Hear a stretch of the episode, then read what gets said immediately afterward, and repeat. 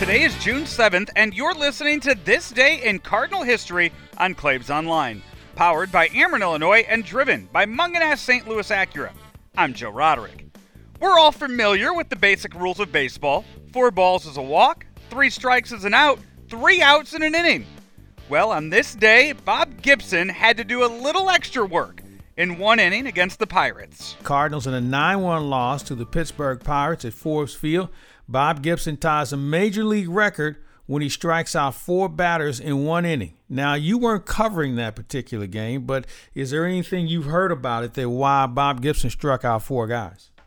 Well, it was, it was 1966 actually in, uh, in, in Pittsburgh, and it was uh, he threw a wild pitch in the uh, early innings to allow uh, runners to advance on a strikeout. Bill Mazeroski struck out and reached first base, and uh, they got, and then the next guy struck out too. That's four strikeouts there. Um, oddly, the odd part of the game was it was one to one, so the eighth inning, in a nine to one loss. But he uh, got in trouble there, and the Buffaloes running up eight runs in the eighth inning. Not all off him. Somebody sprung a leak, is what you're saying. Okay, I that get it. Correct. Uh, Gibson ended his career with 3,117 strikeouts. To this day, he is the only Cardinal pitcher to strike out four in one inning something that has been done a total of 92 times in MLB history.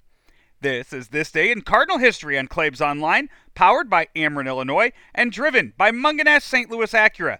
Right now through July 6th, Mungenast Acura wants to show their appreciation to all first responders and healthcare workers by offering them $750 towards buying or leasing a new 2020 Acura.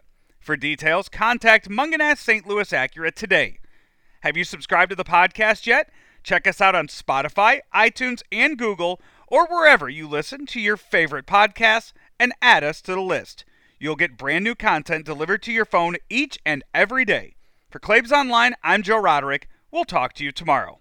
We love talking to the president and chairman of Ameren, Illinois. He is Richard Mark. Emergency Operations Center acts as kind of a central command center, and everything is dictated from there. They tell the crews that are out in the field where to go, where the main breakers are to go to to de-energize the line, and then they verify that that line is closed, and they're able to tell five, six, seven hundred people that are working out in the field exactly where to go to make the proper repairs to get our system back on in a storm situation.